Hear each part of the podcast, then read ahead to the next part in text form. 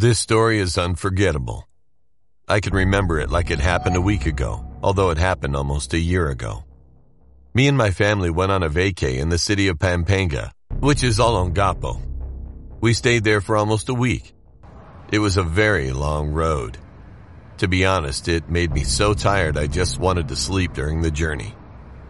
As time went by, it got longer and longer to the point I was impatient. I almost got to sleep when I suddenly saw three unknown figures with no faces just standing in the corner of the road as if they were waiting for us. All I could see was their tattered clothes with some blood stains on them. I told my parents to stop for a moment to ask them if they had seen those figures. They said no. So I thought that this was just my head playing tricks on me. So I ignored them and got back to sleep to reserve it for later. As we arrived at our rest house in Olongapo City, I saw those three figures again I managed to spot the patterns of the clothes of one that I saw earlier. But this time, I saw their faces. Their facial expressions could be seen because of the sunlight. As I made a keen observation of them, I would describe that they had a serious aura. I thought they were people who just guard the road in case a random guy tries to barge in without a ticket. But no, they were the three guys I saw from earlier on the road. So how did they manage to know where we were going to stop? But to this day, I find it stupid that I just ignored it. Anyway, we were enjoying the whole three days there. We were swimming at the beach, enjoying the sunset view, and playing with some random people there. There wasn't much to do that day, so I was busy doing some chores in our rest house.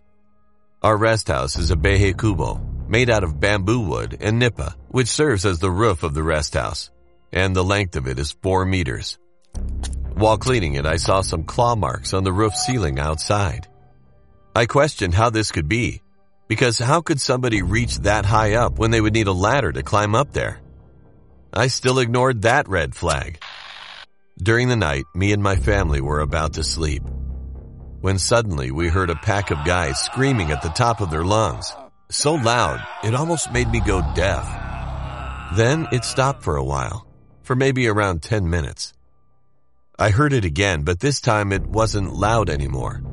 They were screaming as if they were whispering right next to my bed, which is on the second floor. Now, I stood up in shock hearing that sound. It wasn't only me who heard that. It was also my aunt, my mom, and my niece. We were all stupefied by it. So we ran outside to look for those guys. We searched all around the house and found nothing. We asked our neighbors if they had heard something or somebody screaming, but they answered no. What we did is to call the police and tell them what happened. They asked us if we'd managed to see it, and we said no, we haven't. But we managed to tell them about the screaming, and all of the police there were shocked. One cop came near us and told us the scariest thing that one can ever hear. He said this. You see, those guys you heard screaming aren't people at all.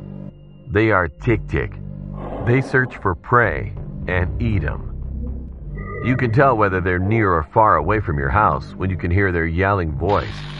If it's loud, they're far away from the house. But if they yell in a low voice, they are in your house. Sometimes before doing it, they'll leave a claw mark in someone's house as they're marking for their targets. We were all completely shocked and at the same time became nervous. Now everything made sense.